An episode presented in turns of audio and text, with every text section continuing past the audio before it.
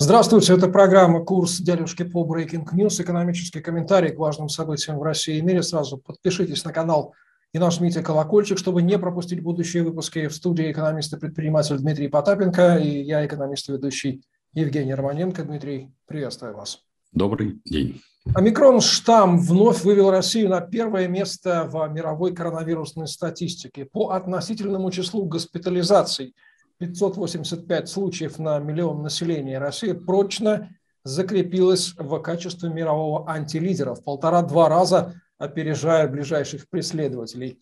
Наплыв больных уже привел в ступор систему здравоохранения в регионах, которые один за другим объявляют об остановке оказания плановой медицинской помощи. Дмитрий, вот уже два года, как мы живем в условиях ковида, в котором то, что мы ошибочно называем государством, декларирует борьбу с вирусом, но де-факто борется с экономикой и людьми.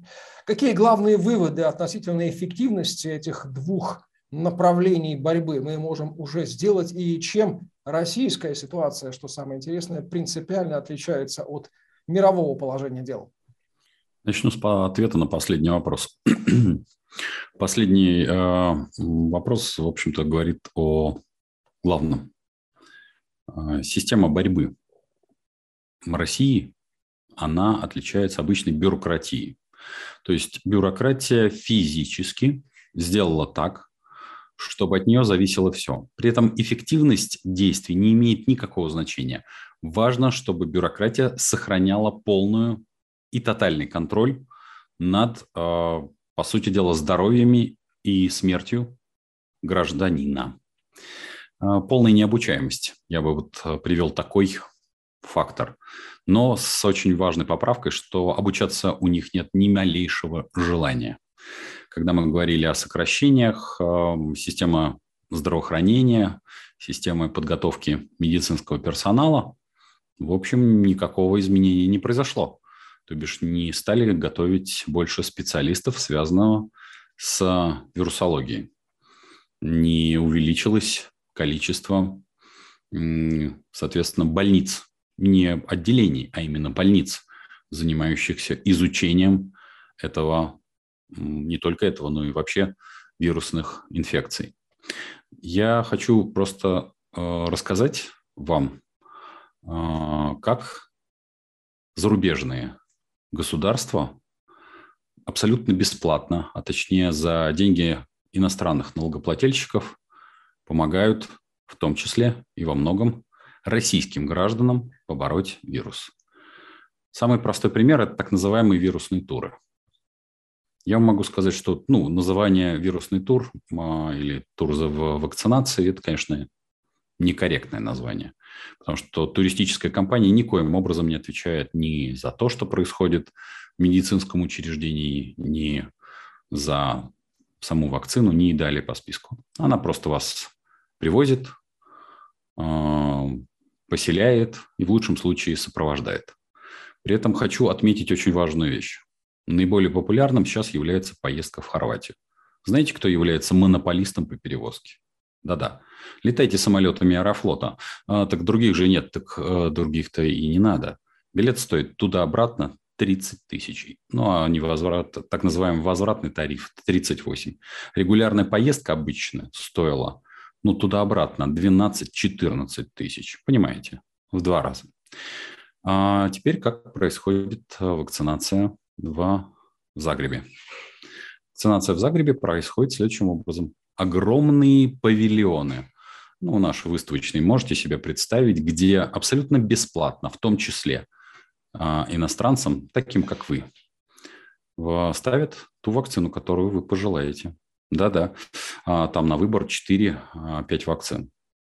То бишь европейский налогоплательщик согласен оплачивать в том числе вакцинацию нас.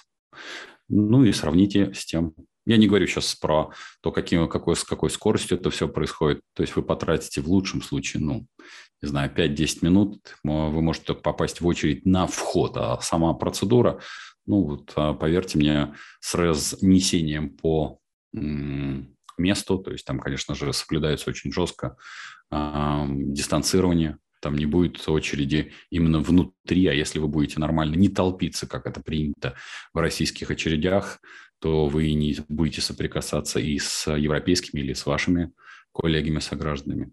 Вот таков подход, подход иностранных государств к этому. Допущены практически все вакцины. Но наш вакцин, как известно, э, по сути дела, в большинстве странах является ограничивающим фактором для получения, в том числе этого QR-кода. И второе, конечно, немаловажно надо отметить. Многие страны снимают все ограничения. А исследования, которые провели, говорят о том, что локдаун убивал экономику, но никоим образом практически там в рамках математической погрешности снижал заражаемость.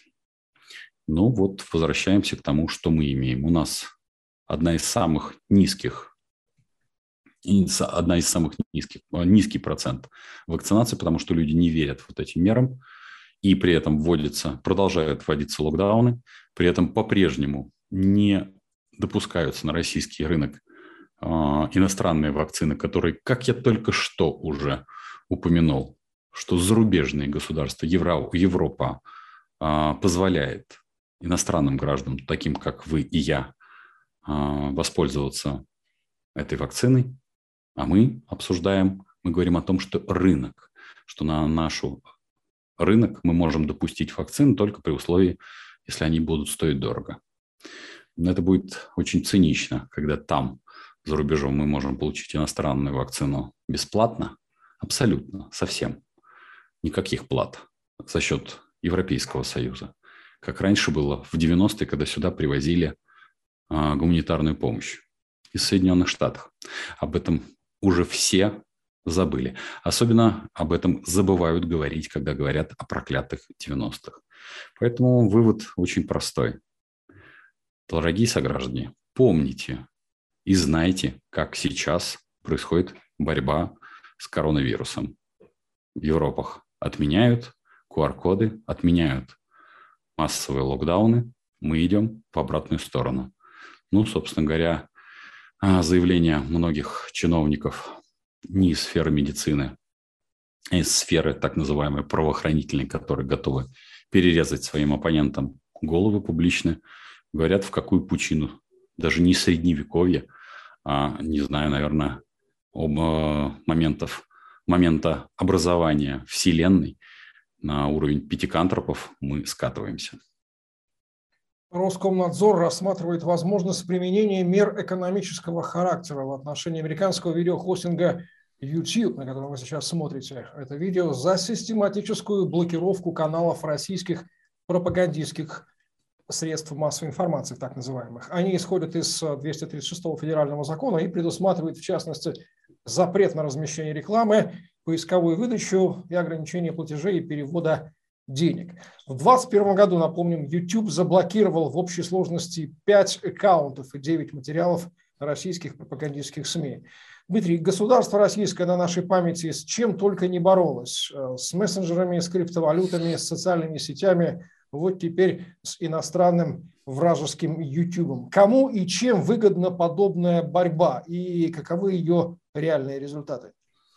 Ну, я начну с конца, наверное. Я начну с того времени, когда э, мои родители и я прилетели из Ливии.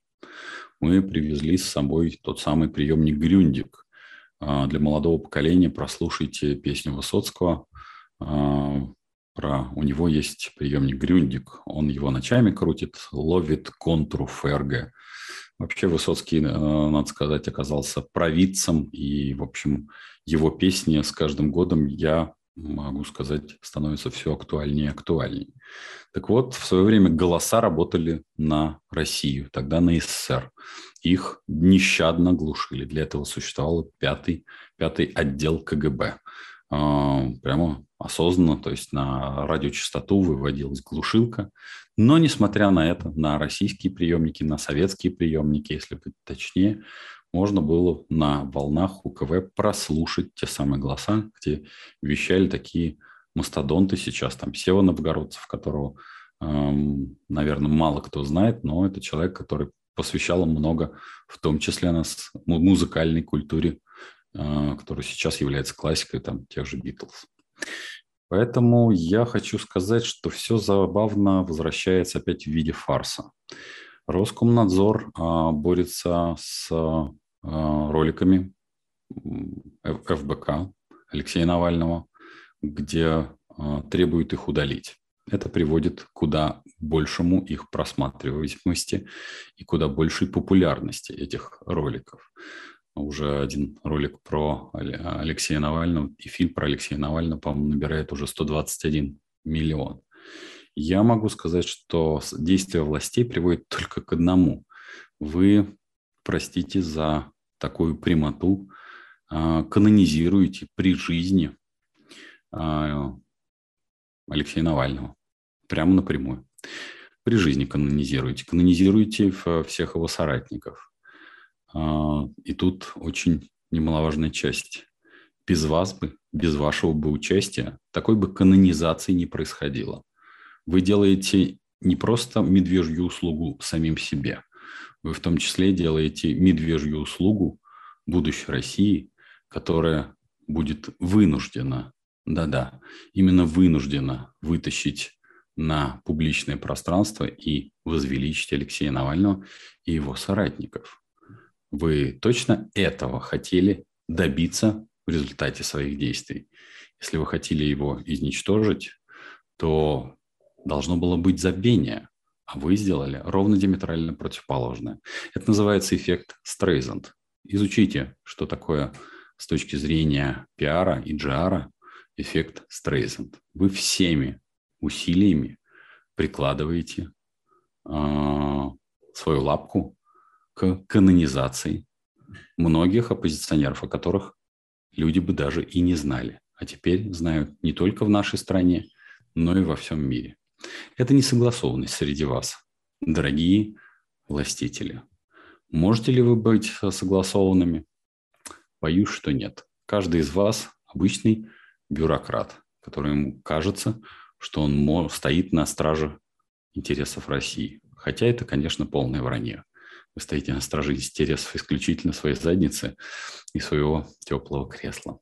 И вот в данном случае, а, приводя к таким последствиям, как я уже сказал выше, канонизации, вы никоим образом не остановите распространение. Вы лишь показываете, показываете свою собственную слабость и собственную дурость, а, приводя, опять-таки, к последствиям после вашей жизни, после вашего ухода. А мы, к сожалению, вынуждены все это, а, скажем так, не то чтобы переваривать, а мы вынуждены с этим жить. А нам бы, честно говоря, хотелось бы и после вашего ухода иметь альтернативу. А вы даже альтернативы наш сегодня и сейчас лишаете. Вы лишаете нас будущего выбора.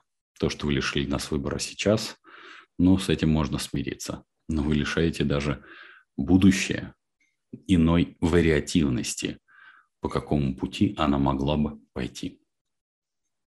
Более половины активов российского бизнеса сформированы за счет долгов, сообщается в исследовании сети Финэкспертиза. Цитата, доля заемных средств в структуре активов российских крупных средних предприятий на конец сентября 2021 года составила 51,1%. Соответственно, собственные средства 48,9%. Доля собственных средств в активах предприятия отражает финансовую устойчивость бизнеса. Нормальной считается доля собственных средств в 50% ровно и выше от суммарной стоимости активов. К концу 2019 года этот показатель был на уровне 50,2%. Падение ниже критической нормы началось в 2020 году с началом ковидной истерии. И, как видим, к концу 2021 года показатель так и не вернулся на уровень не менее 50%. Самыми закредитованными сферами являются гостиничный бизнес и общий пит. Менее всего зависят от заемных средств предприятия в сфере госуправления и соцобеспечения. Только в трети, 29 из 85 российских регионов, активы бизнеса были более чем наполовину обеспечены собственными средствами. Дмитрий, является ли эта ситуация с финансовой устойчивостью российского бизнеса тревожной и какие выводы можно из нее сделать? Ну, я еще бы добавил сюда тревожных цифр. С одной стороны, они тревожные, но, знаете, наши властители этими цифрами сейчас будут махать друг перед другом, уговаривая себя, насколько все хорошо. Ну, цифры абсолютно тревожные, это правда, потому что собственный капитал должен быть ну, по нашей финансовой модели, ну, хотя бы там процентов 55, а когда он уже достигает там 48 там, или, соответственно, он падает вообще ниже риц, то это уже становится не просто тревожным, а опасным для экономики.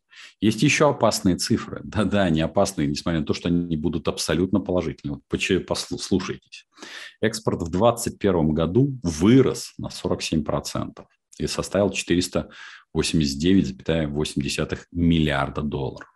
Импорт вырос на 27%. То есть, видите, импорт как бы растет медленнее по сравнению с 2020 годом и составил 304 миллиарда долларов. Профицит, то есть количество денег, сколько у нас есть с вами в бюджете, вырос на 186 миллиардов долларов. При этом профицит федерального бюджета в декабре составил 514,7 миллиарда рублей. От денег мы с вами пухнем, точнее пухнет наш бюджет, но не мы с вами. Доходы бюджета выросли а, на 134%, на 135% по сути дела, на 25,3 триллиона, расходы на 24,8, то есть расходы выросли всего на 115%. Объем фонда национального благосостояния а, почти 14 триллионов рублей. Международные резервы Российской Федерации 630 миллиардов долларов. Почему эти цифры тревожные?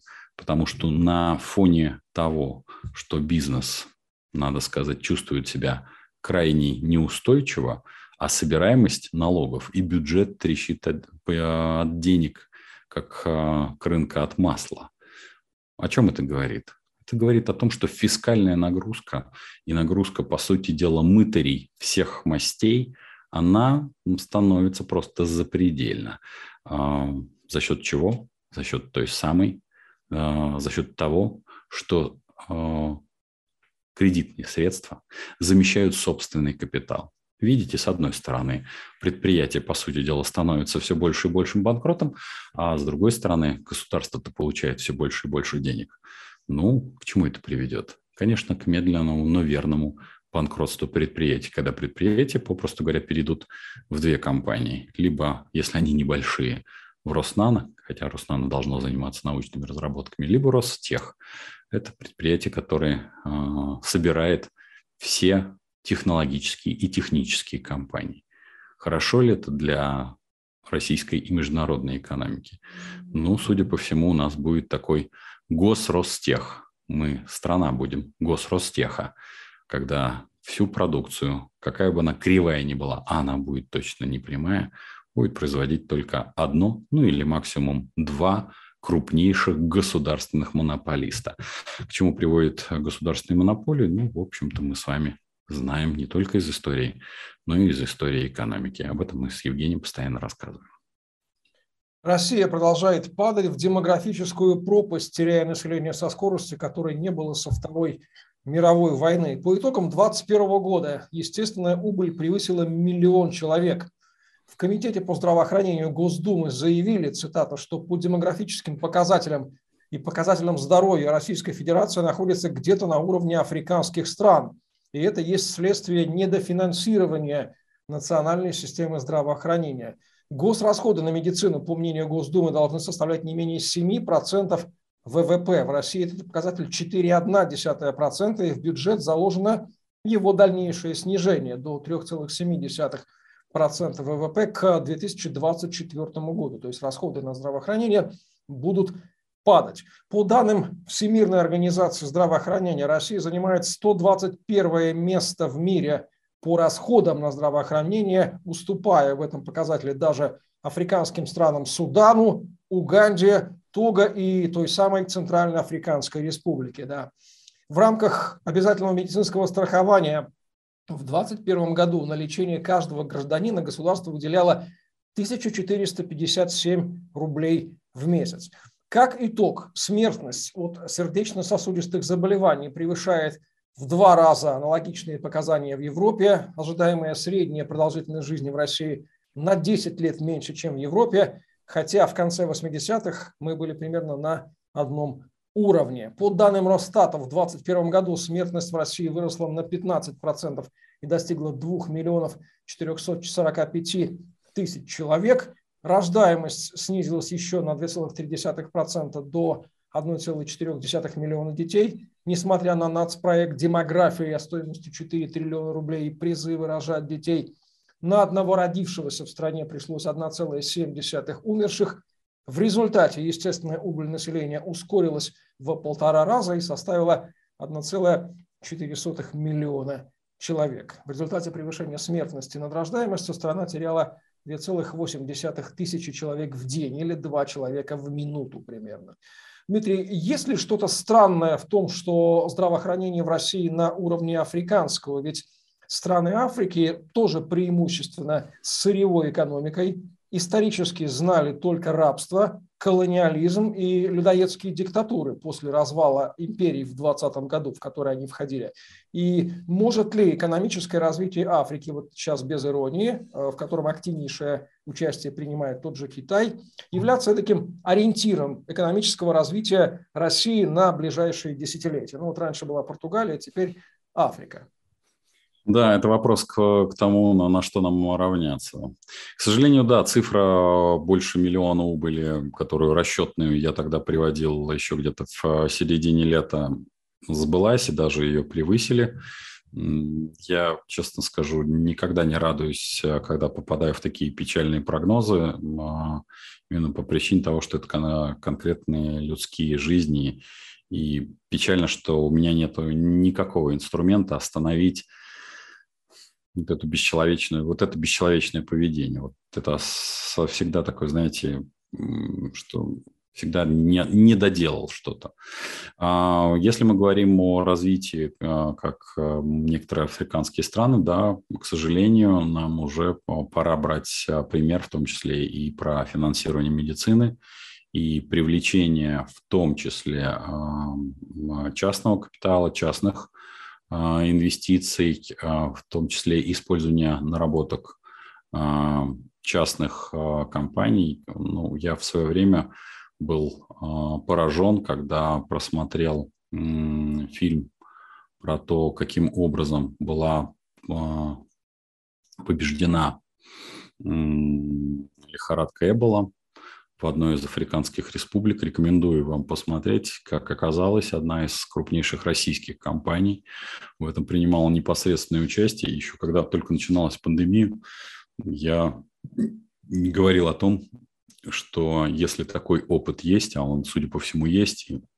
лихорадка Эбола была очень-очень серьезной, и сама пандемия была там а, колоссально умирали действительно деревнями, то привлечь эту компанию, а, по-моему, эта компания как раз а, до сих пор обладает а, серьезнейшим научным потенциалом и построила несколько, насколько я знаю, 8 госпиталей в Российской Федерации по борьбе с ковидом. Мне кажется, что этот опыт был бы, надо было бы использовать. То бишь, как вы видите, наши в Африке, да и наши в России – частные компании умеют это делать.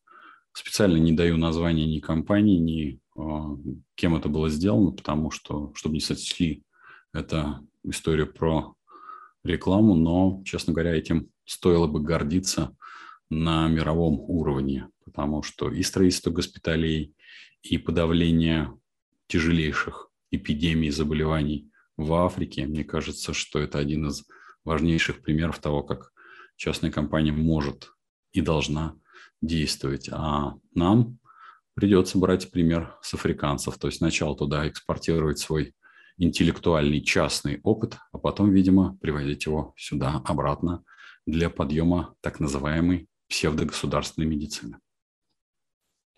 Владимир Путин совершил на прошедшей неделе визит в Китай, посетил церемонию открытия зимних Олимпийских игр на которой одиноко сидел на трибуне, иногда с закрытыми глазами, и встретился со старшим товарищем Си, с которым не было обмена рукопожатиями. Делегация российская была сокращена до шести человек. Туда не вошел глава «Газпрома» Миллер, зато вошел глава «Роснефти» Сечин. Приглашение к, на ужин товарищу Си не было, но вот зато Тайвань Путин поспешил признать китайским. Дмитрий, есть ли у этого визита, кроме политической, сугубо экономическая составляющая? И какие возможные последствия для экономики России у этого визита уже просматриваются? Вы, Евгений, очень правильно отметили очень такие рэперные точки. Ведь э, Китай и вообще Восток – это такая, это вопрос церемоний. Очень витиеватых достаточно. И сокращение делегации, и отсутствие приглашений, отсутствие рукопожатий, которые даже были вынуждены наши власти комментировать и сказали, что это было сделано по просьбе китайской стороны. А, поскольку у вас уже есть Google переводчик и не обязательно знать э, китайский, то рекомендую вам в поисковике попробовать все-таки найти, а, где китайские власти обосновывают, почему не было рукопожатий между двумя великими как бы лидерами. Вы будете удивлены, что это будет не просто непросто, а невозможно. Даже маргинальные э, СМИ, которые тоже присутствуют, в том числе и в Китае, там, конечно, нет свободы слова в э, привычном понимании европейском, но в понимании российском оно есть. Даже они не э, дают никакой информации по поводу э, вот этих церемониальных вещей. А то, что Владимир Путин, конечно, в одиночестве слегка вздремнул на Олимпиаде, многие записывают ему эту дрему в какие-то минусы. Ну, задремал человек и задремал. Ничего в этом криминального я, например, не вижу. Вот то, что он находился один а, в отсутствии какого-либо сопровождения, лишний раз подчеркивает, что то, о чем мы говорим в наших программах, как он опасается. Опасается всего. Он а, в одиночестве стоит на Рождество. Церковь зачищена. Он в одиночестве идет на Пискаревское кладбище, где за ним по правую сторону в шапочке идет сотрудник ФСО с букетом, который после возложения точно так же быстро его уносит. Говорим об экономических теперь последствиях для нас. К сожалению, а, ну это было очевидно, на мой взгляд, для всех, почему произошла такая холодность. А холодность произошла совершенно обоснованно. Ведь когда был совсем недавно а, конфликт в Казахстане, и российские войска были использованы в качестве полицейской, для полицейской операции, я очень четко артикулировал, что единственным козырем и единственной продажной монетой в разговорах между Такаевым и Путиным, либо Назарбаевым и Путиным мог быть только что Китай можно найти эти отсылки. И совершенно для меня очевидно, что эта монета была разыграна. И поскольку Владимир Владимирович а, встал на сторону, на мой взгляд, а, проигрышную в этом конфликте, то сейчас нам приходится платить. А именно платить теми самыми контрактами по а, невыгодным условиям, на невыгодных условиях. Поэтому и церемониальность, точнее ее отсутствие, и отсутствие э, контрактов, подписанных публично с помпой, а всего лишь наличие коммюнике, как это говорят на дипломатическом языке, говорит о том, что и в конфликте с Казахстаном, который сейчас никто не соотносит с Китаем, и в открытии Олимпиады, и в, даже в противостоянии с Украиной мы потерпели достаточно серьезный дипломатический и экономический урон, который впоследствии нам еще очень долго будет аукаться. Ну а цифры мы, естественно, в нашей аналитике обязательно приведем.